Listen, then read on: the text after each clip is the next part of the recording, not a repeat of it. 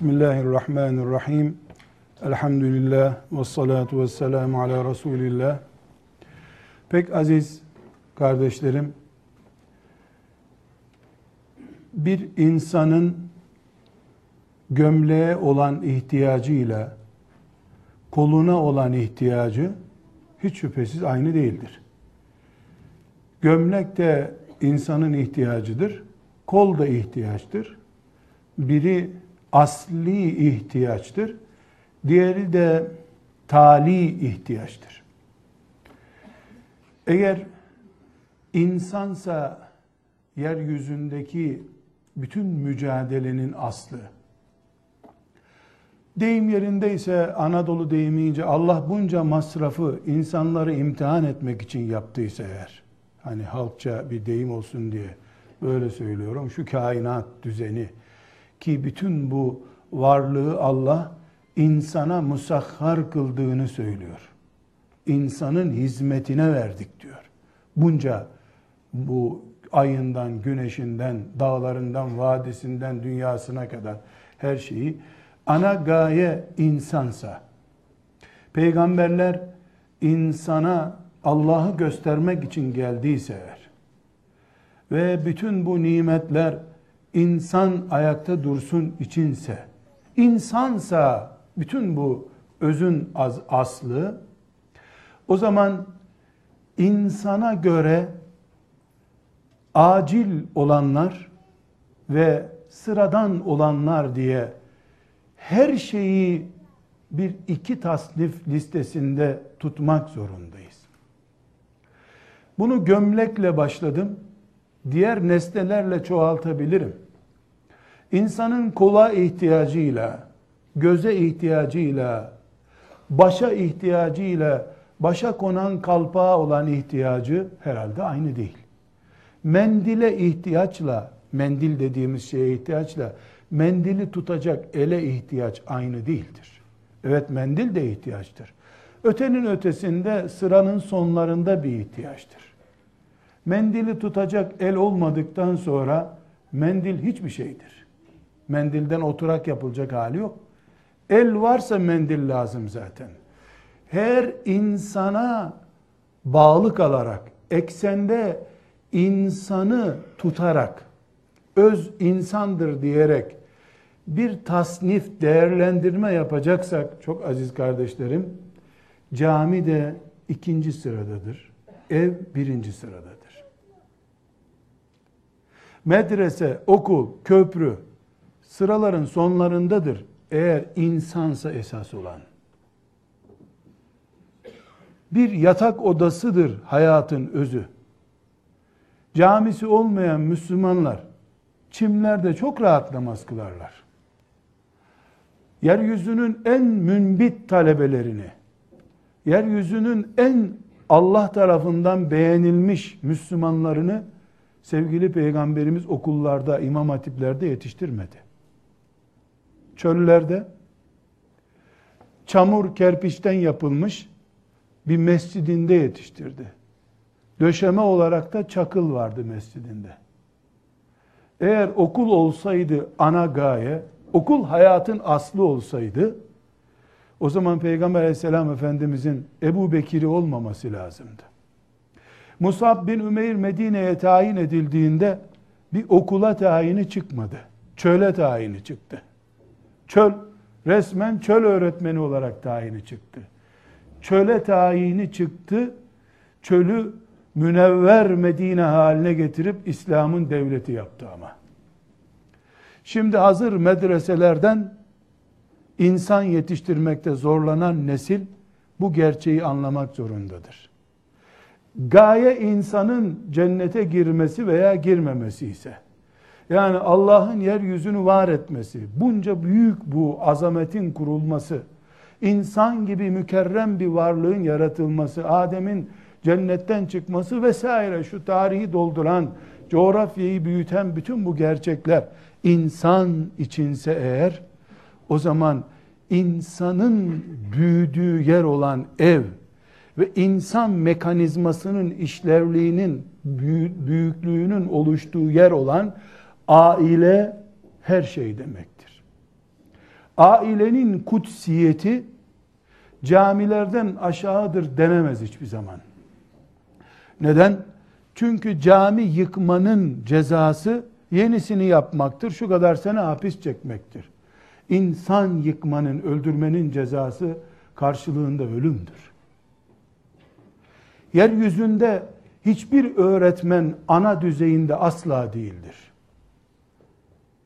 Hiçbir siyasetçi Ömer bin Hattab bile olsa bir baba konumunda değildir Allah'ın katında.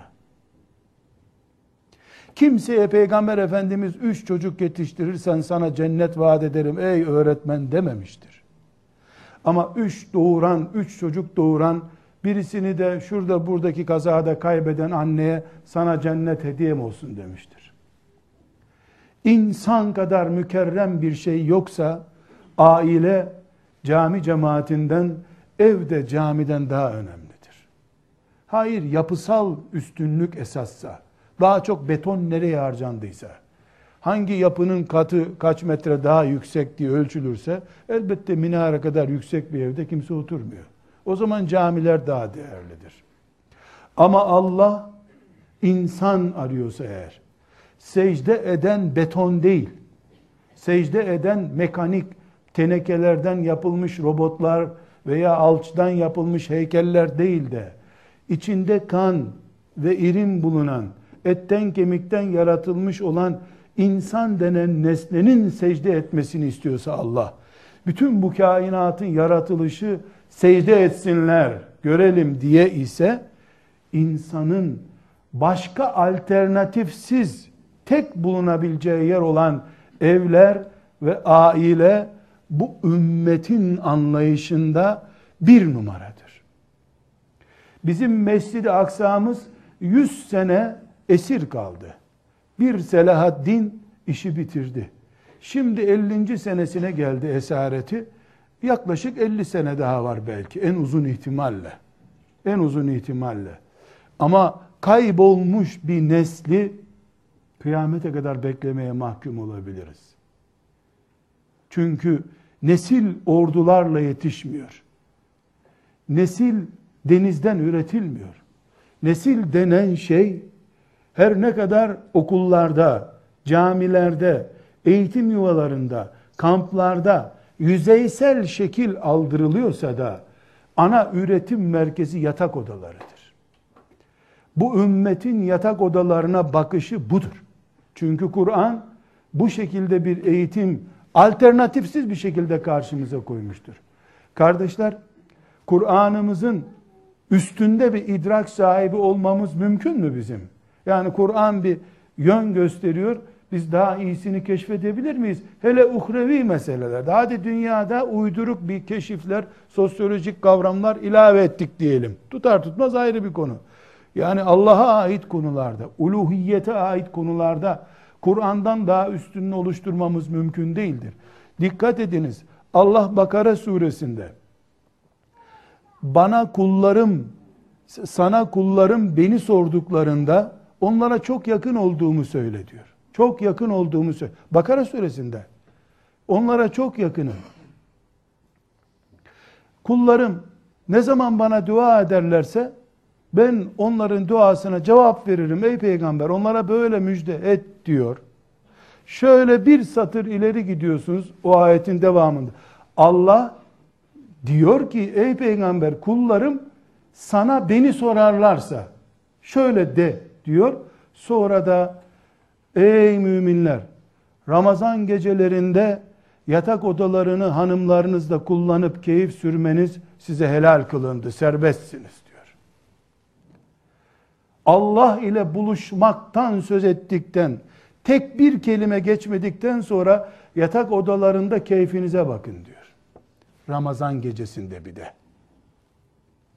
Her gecesinin Kadir gecesi olması muhtemel olan bir ortamda Allah kendisinden arayıştan ey Rabbim neredesin? diye arayacak olan Müslümana yön verdikten sonra sadece eline tesbih alıp o tesbih ile ya Rab ya Rab diyerek asıl cennet ortamını yakalaman mümkün olmadığı için hayatın gerçeği sadece camilerde değil yatak odalarının, banyoların, tuvaletlerin, oturma odalarının da bulunduğu evler de İslam'ın gerçeği olduğu için, oralarda peygamberin umudu olduğu için, oralarda doğacak olanlar peygamberin önüne getirilip sana hediyemdir ya Resulallah kocamdan kalma bu çocuk diye Enes İbni Malik olmaları için peygamberin huzuruna getirilecek çocukları camilerde doğurması mümkün değil kadınların.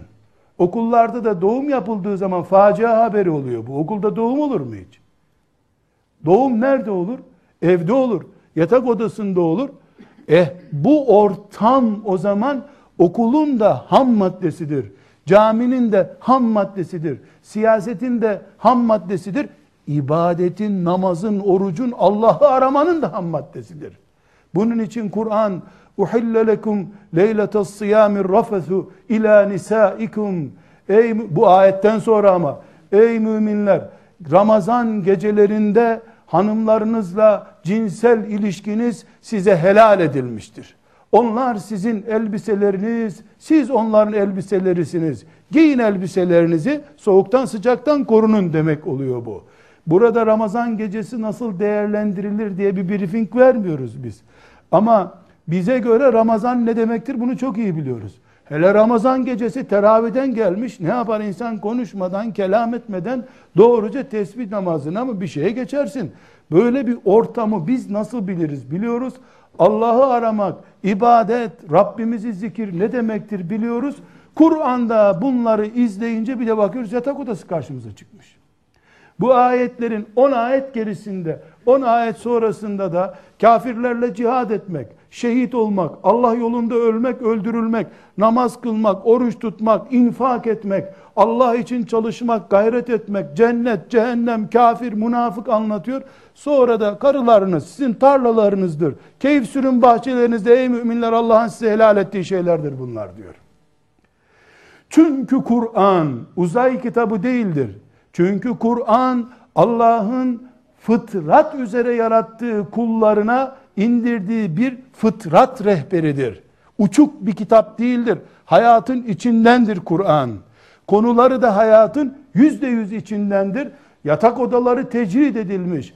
Onlara ayıp telakki eden, ancak ancak çok acil bir sıkıntı olursa üroloğa gidip derdini anlatacağın bir yer zanneden anlayış Kur'an anlayışı değildir. Kur'an anlayışı değildir. Bize Allah'ın örneğinizdir. Kudve-i hasenenizdir dediği Peygamber aleyhisselam Efendimiz ve onun hanımları yatak odalarını çok rahat bir düğün ziyafeti gibi niye anlattılar? Çünkü bir ümmet yatak odasından vesairesine kadar mahremiyet konularını peygamberinden öğrenmedikten sonra şeytandan başka öğretmeni kalmaz onun. Şeytanın öğrettiği bir sistemle de yeryüzünde Allah'a secde edecek bir nesil yetişmez. Yeryüzünde şeytanın da en büyük hedefi yatak odalarıdır. Allah'ın kulları için çizdiği en büyük çalışma projesi de yatak odaları diye isimlendirebileceğimiz erkekle kadının Allah'ın ismini kullanarak nikahlanıp bir araya gelecekleri ortamdır. Bu sebeple aziz kardeşler bizim aile davamız acil davamızdır. Evet cami davamız da vardır. Okul davamız da vardır. Ama aile davamız aciliyet kesbetmektedir. Birisi gömleğimizdir bizim. Bulamazsak paltoyla çıkar bakkala gideriz. Dağda olmasa kazağımızı giyeriz. Canım gömleğin yerine bir şey buluruz muhakkak. Pijama ile çıkarız canım. Ayıbım var bunun Allah Allah. Pijama ile çıkarım. Kolum olmazsa protez kol olur. Protez kol da demir parçası hareket etmez bir şey etmez. Bu sebeple anaya doğum yaparken ölmesi halinde Resulullah'ı müdafaa ederken ölen Hamza gibi şehit ünvanı veriliyor. Bedava mı bu? Bedava mı? Kadınlara hitap ettiği bir toplantısında Efendimiz Aleyhisselam ey kadınlar üç çocuğu ölene cennet müjdem olsun diyor. Kadının biri kalkıp ya Resulallah bunu iki deseydin de ben de cennete girseydim diyor. Eh ikisine de cennet vaadim olsun diyor. Biri kalkıp o hadisi rivayet eden Ebu Said diyor ki biri kalkıp dedi ki bir bir ya Resulallah bir bile bir bile buyurdu. Çünkü normalde biz kadın zavallı yeni evlendi doğurdu düşürdü çocuğunu zannediyoruz. Halbuki göklerden bu manzara öyle izlenmiyor. Şeytanın en büyük emeli olan negatif bir insana, eksi bir insana karşı artı bir insan, secde eden bir insan yetiştirecek olan tek tek alternatif, başka çaresi olmayan sistemin aktifi olan kadın, anne, baba boşuna Resulullah sallallahu aleyhi ve sellem'den ve Kur'an'dan büyük ödüller almıyorlar. Başka çaresi yoktur insanlığın. Okul, cami, yol, köprü, gazete, televizyon bunlar insanlığın gömleği, ayakkabısı, pantolonu hatta iç çamaşırı düzeyinde çok önemli olabilir. Ama hiçbiri göz değil, hiçbiri ciğer değil, hiçbiri kalp değil. Asıl olan insandır. İnsanın Allah'a secde etmesidir. Bunun için bizim davamız aile davamız. Allah'ın yeryüzünde görmek istediği onun adıyla kurulu yuvalarda kadın ve erkeğin beraber yaşadıkları ve Rabbimizin rızasını kazanmak için biz uğraşıyoruz dedikleri bizim aile sistemimiz, kocası, karısı, çocukları vesairesi kimleri varsa şu aile mefhumuna del kısırlaştırılmamış ama. Orijinal aile mefhumuna delalet eden ne varsa bunlar Allah'ın nizamında oldukça mübarek şeylerdir. Bunun için bunun için Resulullah sallallahu aleyhi ve sellem Efendimiz yatak odasına ait sırları daha sonra arkadaşlarına anlatanı Allah hesap ve sormak için bile huzuruna çağırmayacak diyor. Çünkü yatak odasının kutsiyeti, mukaddesliği camide imamın ayıbını konuşmak düzeyinin çok üstünde bir günahtır. İmamın arkasında, müezzinin arkasında konuşan gıybet yapmıştır. Gider helallik alırsın, affeder seni. Bir, bir hediye, bir meyve suyu götürürsün, helalleşirsin. Bir kadının Allah'ın yeryüzündeki fabrikası olan, Allah'ın yeryüzünde şeytana karşı kurduğu, harama karşı oluşturduğu helal mekanizması olan kadının onurunu zedeleyici bir hatayı Allah hesabı sorulmak üzere bile huzuruna kabul etmiyor. Yüz kişiyi öldürmüş adam ben tövbe etmek istiyorum deyince Allah kapıları sonuna kadar açtı gel kulum dedi. Bir kadına iftira tövbesi yok ebediyen ve la tekbalu lehum şehadeten ebeda. Onların hiçbir tövbesini kabul etmeyin. Mahkemelerde şahit olarak tutmayın onları. Statükosu bozulmuş insan bu. Bir kadına iftira etmiş. Yüz kadın öldürüyorsun. Allah tövbeni kabul ediyor ama. Çünkü Allah'ın düzeni onurlu kadın, onurlu koca mantığı üzerine kurulu bir düzendir. Bu sebepledir ki yüzde yüz anasının sütü kadar bir erkeğin helali olduğu halde boşamak, boşadım seni demek yüzde yüz helal. Anandan emdiğin süt kadar helal olduğu halde Allah'ın arşı titriyor bir kadın boşandığı zaman. Neden? Evet helal, helal bir hak kullanıyor erkek ama Allah'ın kurulu düzeni sallanıyor bu işten. O kadının doğuracağı çocuğun Allahu Ekber diye sallayacağı sancak düşmüş oluyor. Her kadın bir Selahaddin doğurma adayıdır. Her baba bir mücahit babası, her anne, her baba, her aile Kur'an'ı kıyamete kadar taşıyacak zincirin halkalarından bir halka olma ihtimali taşımaktadır. Bu sebeple aile bizim herhangi bir sosyal sorunumuz değildir. Ailemiz Kudüs'ümüzden, Keşmir'imizden, Afganistan, Afganistan'ımızdan, Suriye veya Irak'ımızdan daha düşük bir sorun değildir. Zaten bizim analarımız, bizim babalarımız o analık ve babalık makamında olsalardı bir hakkın Suriye diye sorunumuz mu olurdu bizim? Kudüs diye bir sorunumuz mu olurdu zaten? Dağılmış yuvalarımız olduğu için parça parça edilmiş Kudüs'ümüz var şimdi.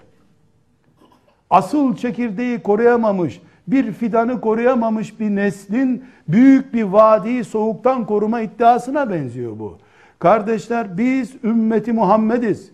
Örneğimiz sevgili peygamberimiz aleyhissalatu vesselam'dır. O da kadınlarla kurulu bir hayat yaşamıştır.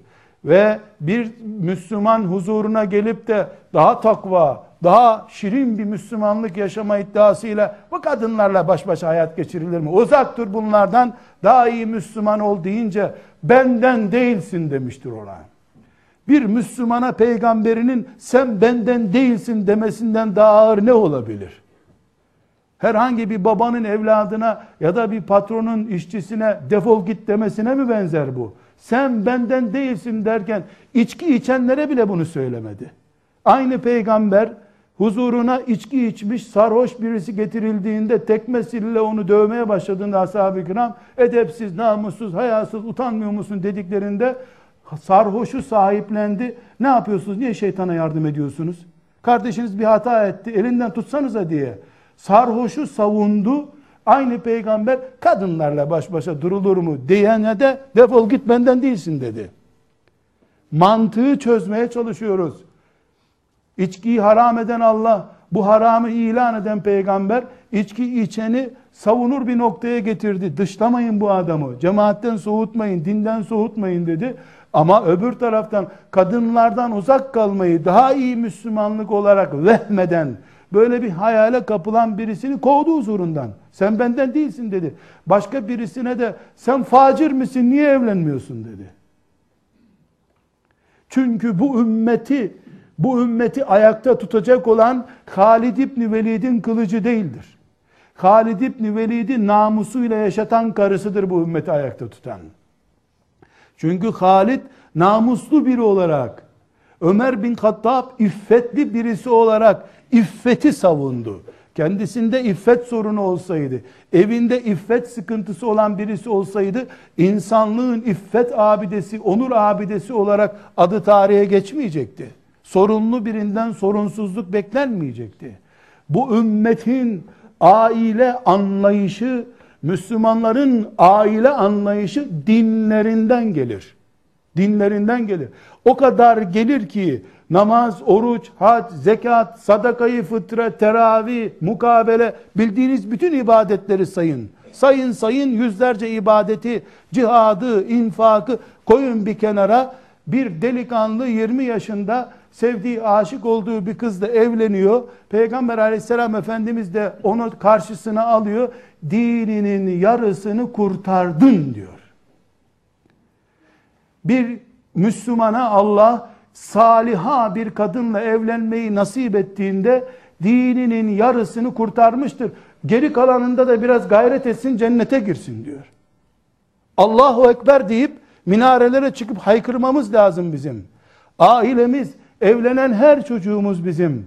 Kurulu her yuvamız, her yatak odamız bizim. Yatak odamız. Banyosu yanında olan yatak odalarımız. Ve bu mikrofonların, kameraların önünde işlevlerinin konuşulması bize göre ayıp, Kur'an'a göre ayıp olmayan şeylerimiz bizim. Peygamberin lisanında sadaka ama. Hanımıyla sevişip cinsel ilişkisini yapıp rahatlayan birisinin yaptığına sadakadır, sadakadır diyen peygambere ashab bile şaşırmış. Pes ya Resulallah bunun neresi sadaka demiş. Neresi sadaka? Ama mantık çok önemli. Helal hanımı olmasa da haram bir kadına boşalsaydı cehennemlik olmayacak mıydı? Evet ya Resulallah. Cehennemden kurtulmaktan büyük bir sadaka mı biliyorsunuz siz? Cehennemden büyük daha bir tehlikesi mi var insanın? Benim dinim bu. Şu peygamberime bir bakınız. Ne diyor? Bir Müslüman çağrıldığı bir düğüne Ramazan hariç herhangi bir oruçlu olduğu zamana rastlar da giderse orucunu bozsun, düğün yemeğinin neşesini kaçırmasın diyor. Bu ne demektir? Sonra diyor ki kim çağrıldığı bir düğüne gitmezse o Muhammed'e isyan etmiş birisidir diyor. Neden? Çünkü Ahmet'le Ayşe evlendi. Çok da aşıktılar birbirine. Babası da çocuklarının muruhetini görmek için çok güzel bir daire aldı, evlendi. Sonra çok güzel de düğün oldu. Sonra süslü bir arabayla gittiler evlerine. Sonra işte baş başa bırakıldı çıkıldı. Sonra onlar balayına çıktı. Sonra e bitti film. Sana göre bitti. Sana göre bitti. Ama Allah Kur'an'da öyle demiyor. وَمِنْ آيَاتِهِ اَنْ خَلَقَ لَكُمْ مِنْ أَنْفُسِكُمْ اَزْوَاجًا لِتَسْكُنُوا اِلَيْهَا وَجَعَلَ بَيْنَكُمْ مَوَدَّةً وَرَحْمَةً Allah ardarda okyanuslar benim mucizelerimdendir dikkat edin diyor.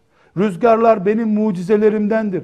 Dünya ay nasıl yarattım bakın derken o ayetlerin arasında da size seveceğiniz hanımlar yaratması da Allah'ın ayetlerinden biridir diyor.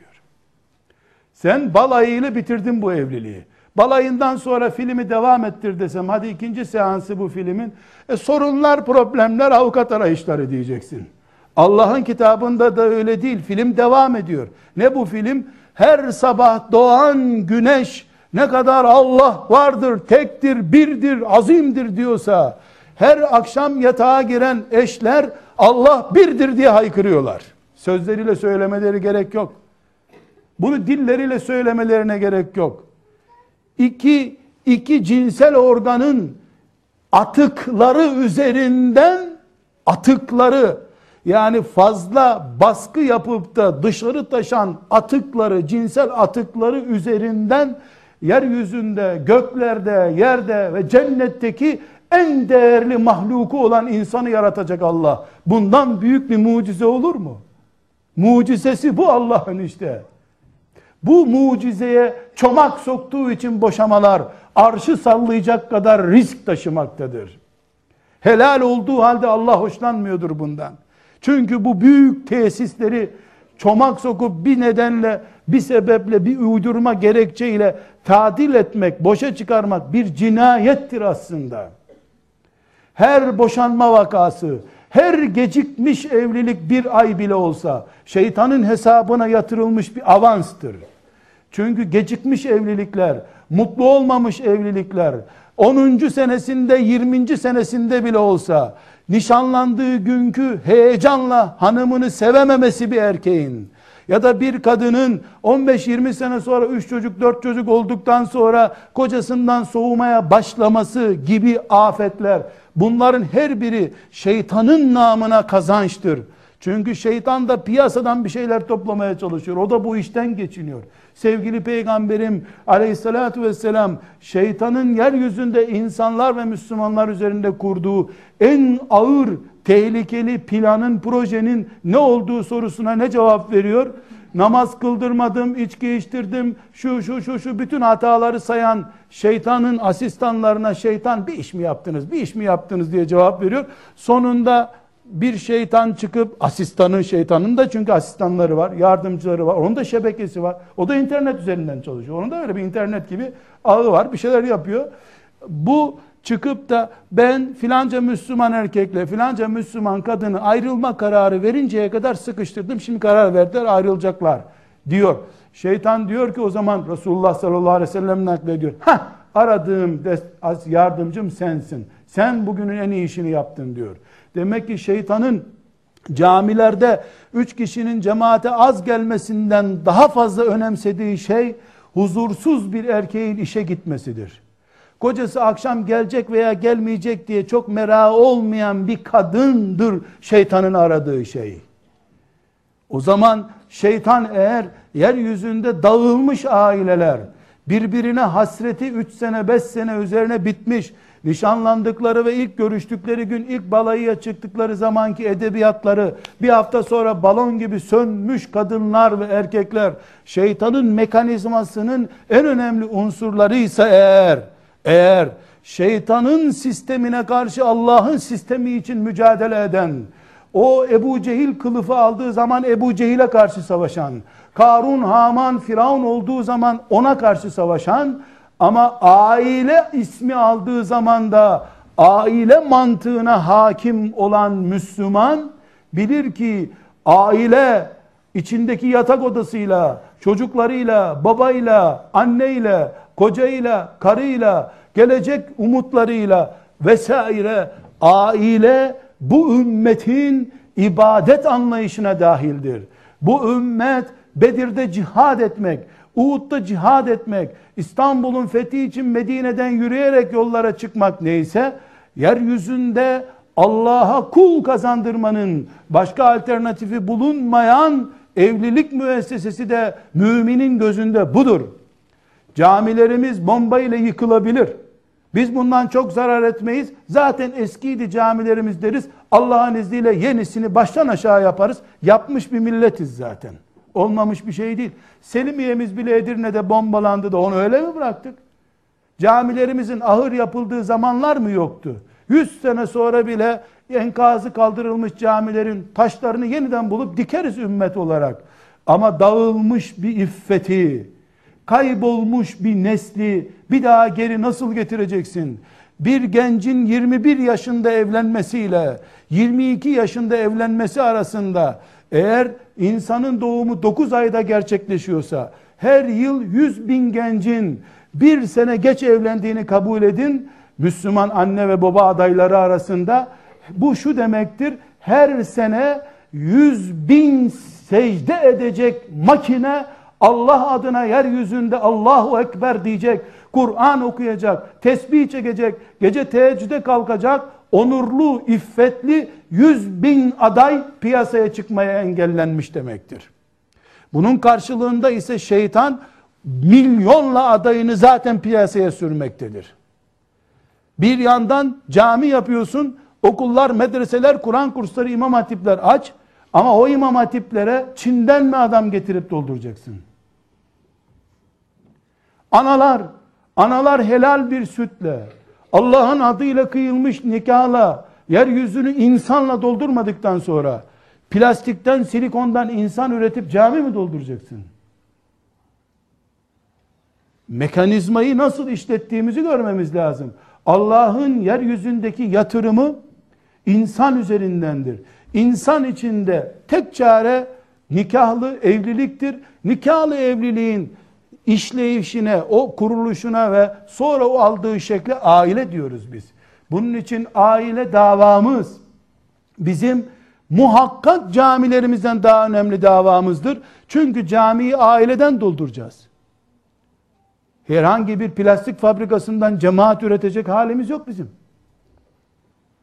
Bu sebeple evliliklerin geciktirilmesi, evliliklerin işlevsiz hale getirilmesi, çekirdek doldurmayacak kadar basit gerekçelerle şeytanın becerip erkekle kadını birbirinden mıknatısın, mıknatısın ters kutupları gibi uzaklaştırması, yeryüzünde Siyonizmin ümmeti Muhammed üzerindeki planlarından çok daha ağırdır. Çünkü Siyonizmi geldi bir felçli ihtiyar dede gülünç maskara haline getirdi. İhtiyar felçli bir Ahmet Yasin bile becerdi. Allah'ın en büyük düşmanı melun bir milleti piyasaya çıkamaz hale getirdi. Öldürerek bile kurtulamadılar ondan. Ama dağılmış yuvalarımız, Kur'an okuyor olmamıza rağmen, şuradaki buradaki Müslümana merhamet için kampanyalar yapmış millet olduğumuz halde kendi evlerinde merhameti olmayanlar, olmayan anneler, olmayan babalar, olmayan hanımlar, olmayan kocalar olarak kendine merhameti işlemeyen ama Somali'deki Müslümana çok gözyaşı akıtan Müslüman tipler olarak yeryüzünde Allah'ın bizden beklediği şeyin gerçekleştiremediğimiz modelleridir bunlar. Bu sebeple kardeşler binlerce derdimiz var şüphesiz. Pek çok davamız, pek çok dosyamız var. Ama hiçbiri aile kadar aciliyet kesbetmiyor. Gidiyor aile gidiyor. Aile gidiyor. Eğer aile giderse bu kampanyadan karlı çıkacak olan şeytandır. Aile nasıl gidiyor? Elbette Çin'e hicret etmiyor aileler. Bir, 15 sene önce 20 olan evlenme yaşı 25'e çıkmıştır. Bu gidişle de 30'a doğru gidiyor. 100 sene sonra insanlığın sayısı da, mümin insan sayısı da ciddi bir şekilde aşağı inecektir. Neden?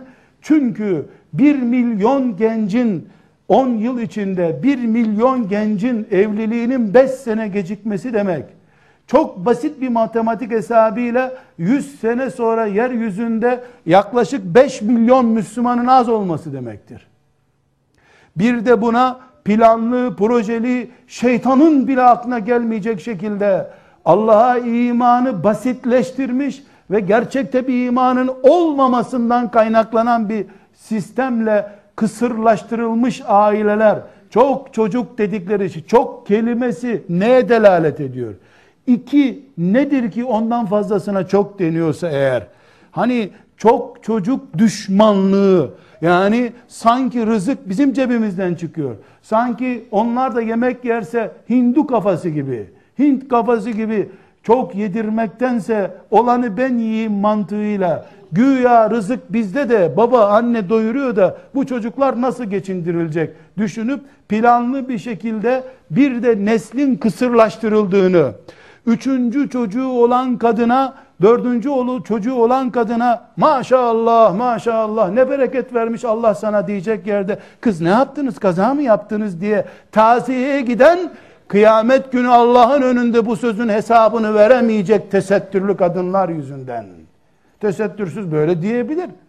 Bir sıkıntı yok. Ama namaz kılan kadın sen dördüncü çocuğa ne yaptın? Nasıl kazaya kaldınız böyle? Yani trafik kazası mı geçirdiğinizde dördüncü çocuğun büyük bir ayıp. Dördüncü çocukları nasıl olur? Ne yiyecek bu çocuk? Ama evde ekmekten, yumurtadan, peynire kadar iki gün üst üste bekleyen her şey çöpe atılıyor. Rızık yok dünyada ama. Ekmeğin karneyle alındığı 60-70 sene öncenin insanları karneyle ekmek ya buluyor ya bulmuyorlardı. 12-13 çocuk beslediler. Hiçbiri de aşı da görmedi, açlık da görmedi. Koca koca adamlar kalas taşıdıklar ormanlarda geçindiler. Şimdi doğmadan aşısı başladı çocukların ama iki çocuk olduğu halde aşı yetişmiyor memlekette. Nedir bu bereketsizlik diye niye sormuyoruz? Bunun adı nedir biliyor musunuz? Dereyi ters tarafa akıtmak istiyoruz. Senin peygamberin meydana çıktı, çoğalın ümmetim, çoğalın ben iftihar edeyim dedi. Birileri de çıktı çoğalmayın çoğalmayın yok okutamazsın okul yok dedi. Bu mantıksızlığımız yüzünden ailemiz tehlikededir. Artı çok büyük bir facia ile karşı karşıyayız. Şeytan becerip üç gün beş gün içinde maymun iştahlılık yaptırıp eşleri birbirlerine karşı maymun gibi ilk günlerde saldırttırıyor. Daha evlenmeden, nişanlanmadan, kazara bir yolla görüşürken evliliklerinin 10. senesinde konuşamayacakları aşk hikayelerini birbirlerine anlatıyorlar. Nişanda zaten fora her şey. Bir de nikaha 3 gün 5 gün kala mesajlar, sayfalar dolusu aşklar, romanlar, Züleyhalar, Yusuflar gidiyor Allah gökten tebrikler geliyor. Evlendikten 15 gün sonra fırtına esmeye başlıyor. Ne oldu? E, aşk evlilikten, nikahtan önce her şey bitti zaten. Konuşacak bir şey kalmadı. Negatif cümleler kaldı şimdi. Bu olumsuz, mantıksız, iffeti zorlayan ve kadının erkeği evden dışarı, erkeğin de kadını hayattan dışarı atmayı teşvik eden, teşvik ettiren yanlış sözler, yanlış davranışlar, sabırsızlık yüzünden ailemiz içinden çökmektedir. Allah Kur'an'ında yorulduysanız, usandıysanız ey müminler, eşleriniz var gidin dinlenin diyor. Gidin dinlenin diyor. Benim sevgili peygamberim sallallahu aleyhi ve sellem hayatı göstermek, cenneti göstermek, üç gün bu dünyayı yaşarsan huzurlu yaşamayı göstermek için gelmiş peygamberim bakın ne diyor. Sizden biriniz kazara bahçesinde şurada burada çalışırken bir kadına gözü ilişir de hani erkeklere hitap ediyor.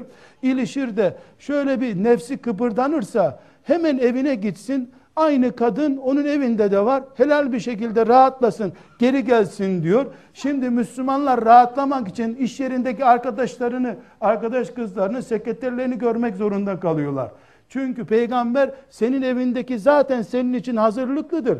Aman aman sıkıntı çekme diyor ama şimdi ne o var ne o var. Ne gidecek ayak var ne karşılayacak tebessüm eden bir yüz var. Gidiyoruz arkadaşlar. Doğduğumuz yuvalar gidiyor.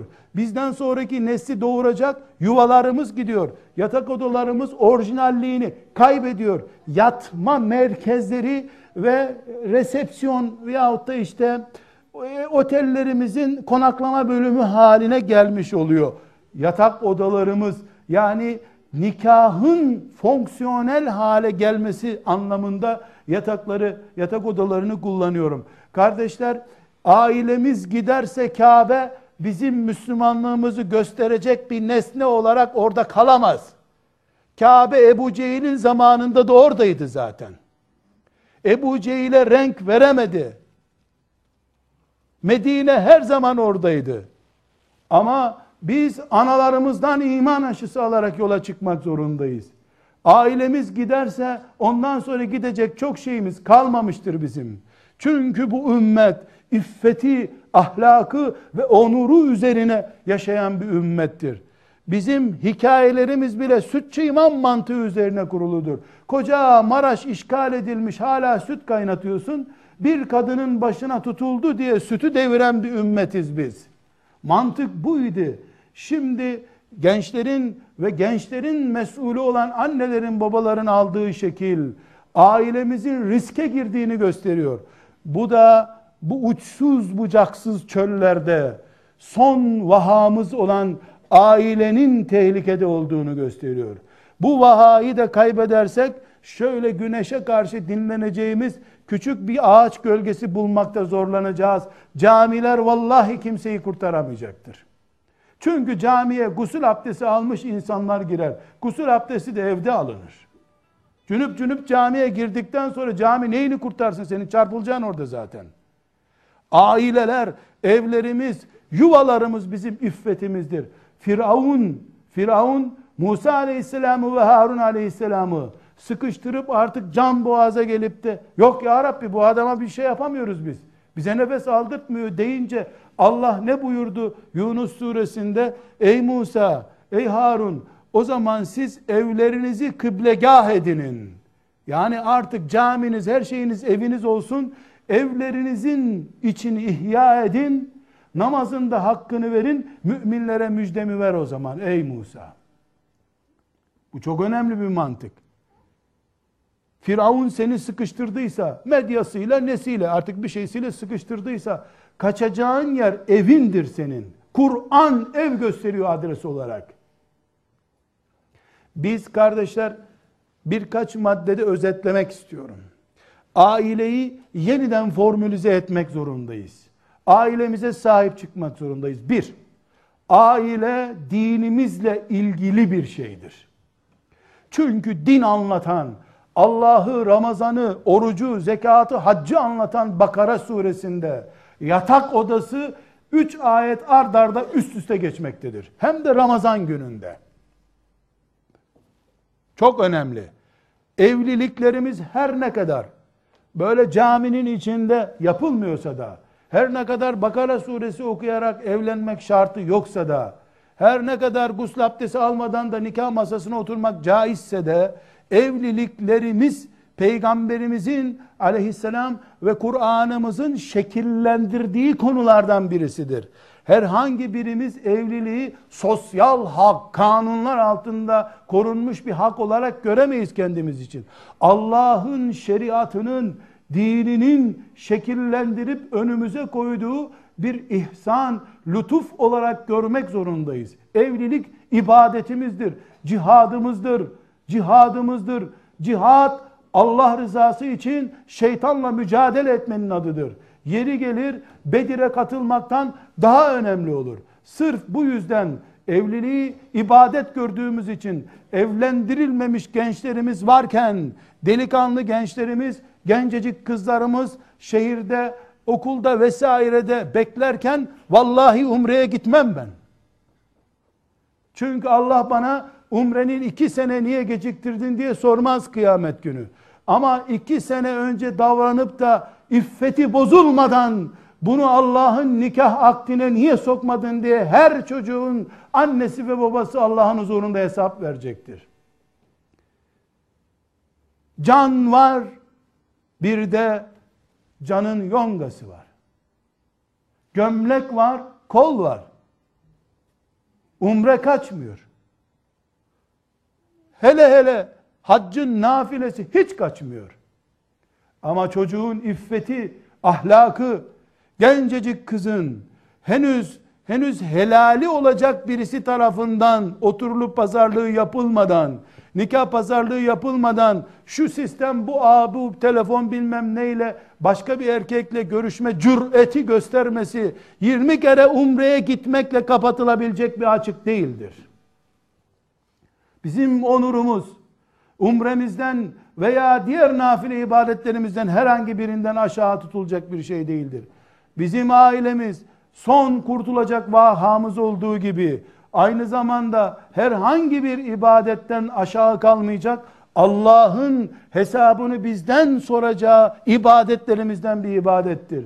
Bunun için Allah toplayın paralarınızı Muhammed'ime yardım edin dediği gibi aynı Kur'an'ında ey müminler mal verin Muhammed cihad etsin dediği gibi ey müminler evlendirin fakirlerinizi evlendirin diyen Allah var Kur'an'da.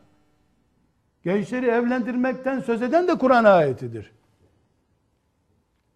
Demek ki peygamberi cihatta yalnız bırakan, ona mal vermeyenler, kıyamet günü bir hesap verecekleri gibi gençlerin evliliği için fonlar oluşturmayanlar veya fondan önce bu sistemi oluşur hale getirmeyenler kıyamet günü bu ayeti niçin duymadıklarının hesabını Muhammed muhakkak vereceklerdir. Kardeşler evlilik ibadettir.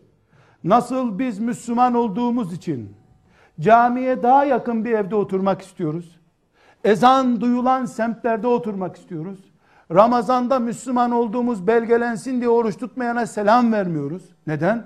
Bu oruç benim ibadetim. Bu namaz benim ibadetim. Billahi kılmıyor olsak bile namazı ezanını duyalım bari. Diyen bir kitleyiz. Nasıl böyleyiz?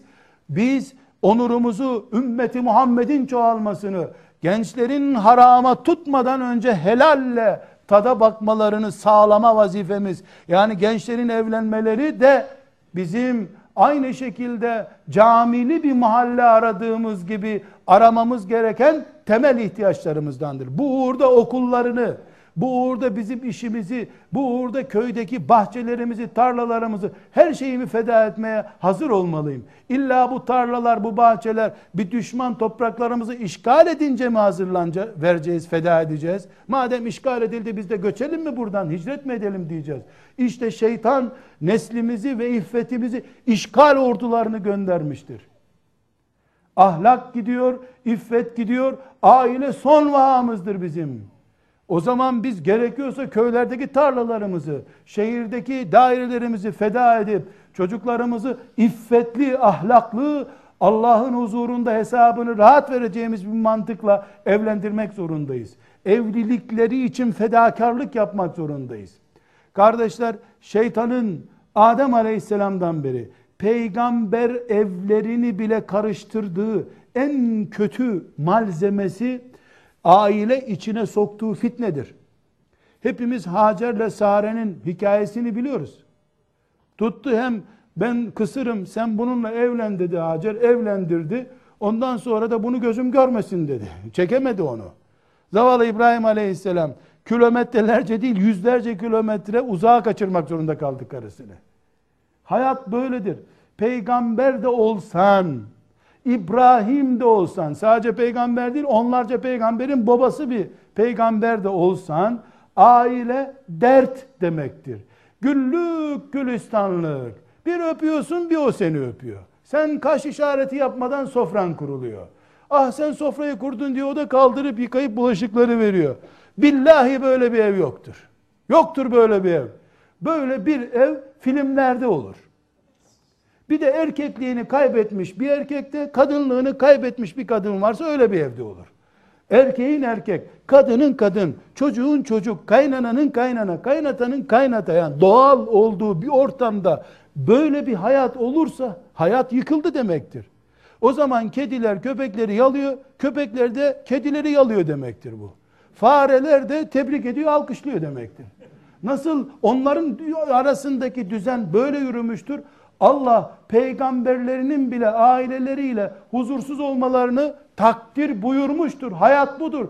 Aksi takdirde koltuklara gerilip hanım hatırlıyor musun neydi o kavgalarımız diye cennette ne konuşacaksın? Hangi hatıradan söz edeceksin? Burası da cennet, orası da cennet. Hayır, hayır. Burası cenneti aratacak yer olduğu zaman dünyadır burası. Evlilikte bunun için vardır.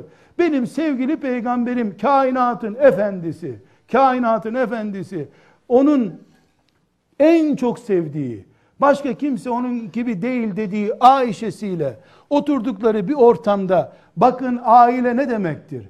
Dünyanın Allah'ın yarattığı bütün insanların efendisi olan Muhammed Aleyhisselam ve onun en çok sevdiği arkadaşı Ebu Bekir'in kızı, nikahları arşta kıyılmış karı koca Ayşe, Ayşe oturuyorlar, muhabbet ediyorlar, kapı çalınıyor. Bir hizmetçi, ya Resulallah filan hanımın sana bu yemeği hediye gönderdi diyor bir sinide. Kuma.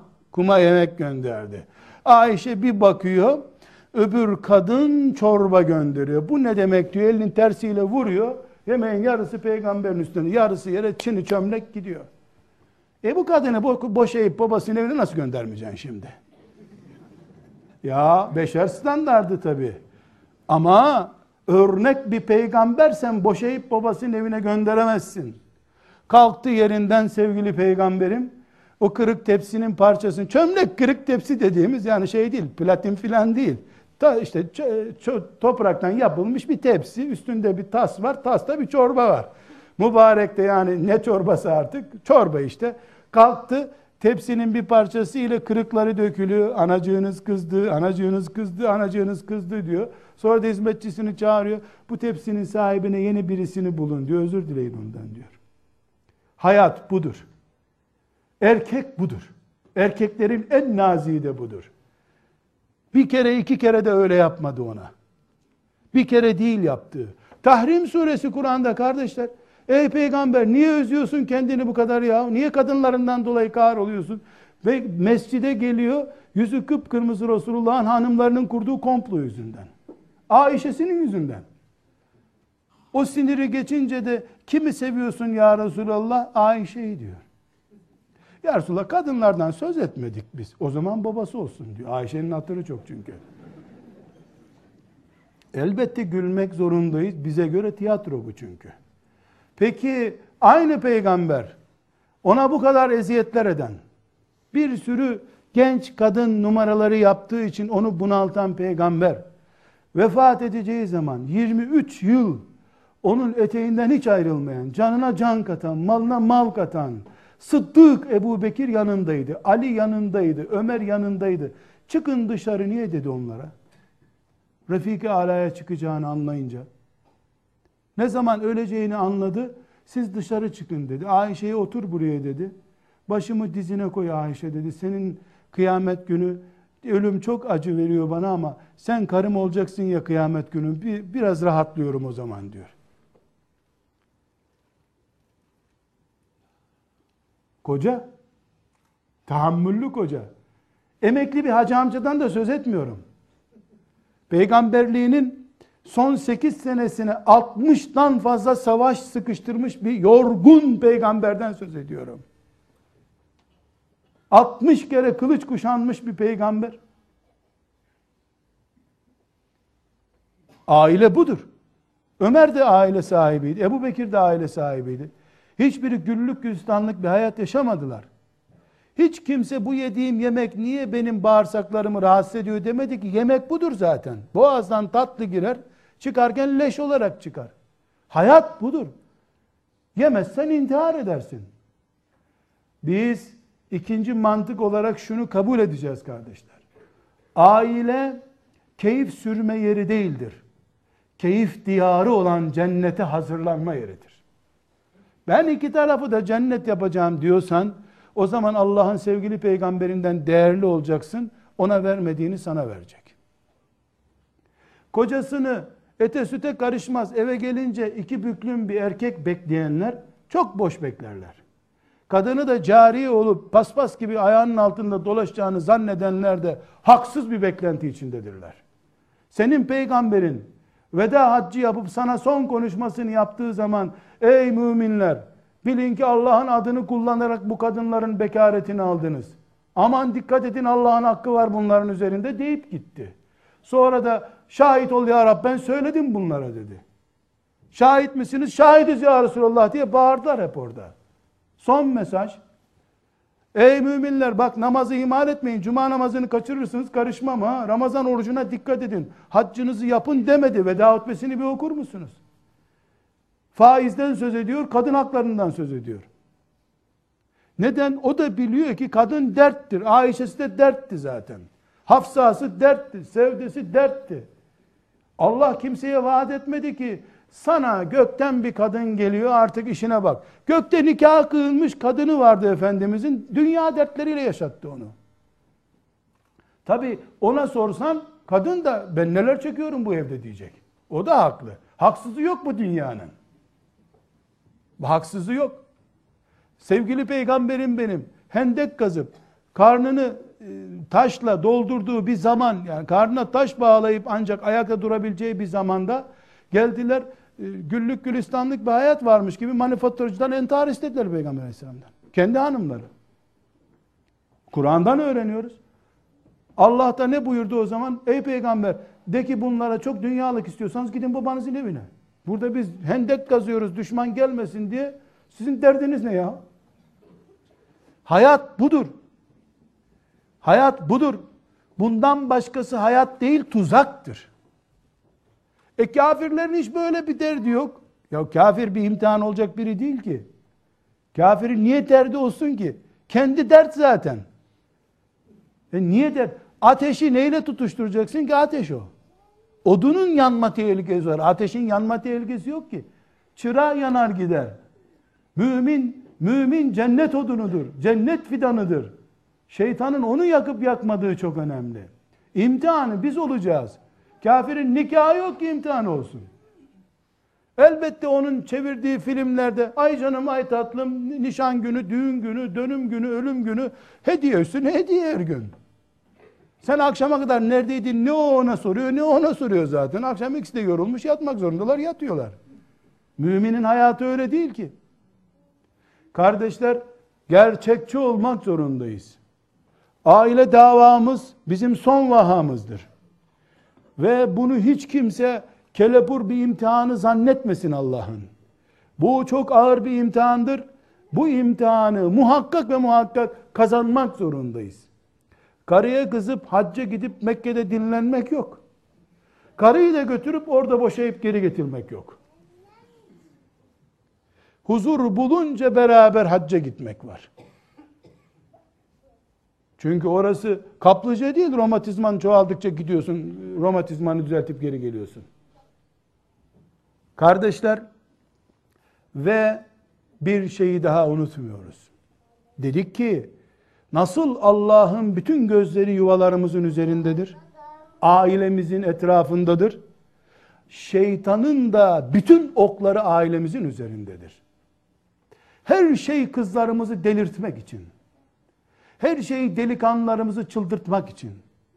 Her şey 50 yaşında 40 senelik evli insanları mahkeme kapılarında boşanma davaları açtırmak için sanki. Ama mümin de 950 sene bile olsa sabretmeye hazır insan demektir. Gençler evlilik talebinde bulundukları zaman kızlarımızı istediklerinde ya da oğul, oğlu kıza aday aldığımızda 950 sene sabredip şeytana karşı yılmadan durup duramayacaklarına bakarak kız verelim. 20-30 senelik sabra kız verilmez. Bir insan eğer Kur'an'ı hikaye kitabı görmüyorsa Nuh Aleyhisselam masal değil. Niye 950 sene diye Allah vurgulama yapıyor? Niye sonra Nuh Aleyhisselam'ı beş büyük peygamberden biri yaptı? Niye bunlar benim anlaşmalı kullarımdır diyor? Standart Nuh'tur çünkü. Standart Nuh'tur. Standart İbrahim'dir. Seni Mekke'ye kadar kovalayacakların gideceksin beddua etmeden geri geleceksin ki İbrahim'in dininden yaşayan bir mümin olarak ölebilesin. 950 sene beddua etmeden, el kaldırmadan, küfür etmeden, kaçıp gitmeden yaşayan mümin, bu enerjiye hazır bir mümin, 9. dakikasında ölse bile evliliğiyle dininin yüzde ellisini kurtarmış insandır. Gerisi avukatlara ekmek parası. Allah yardımcımız olsun. Velhamdülillahi Rabbil Alemin.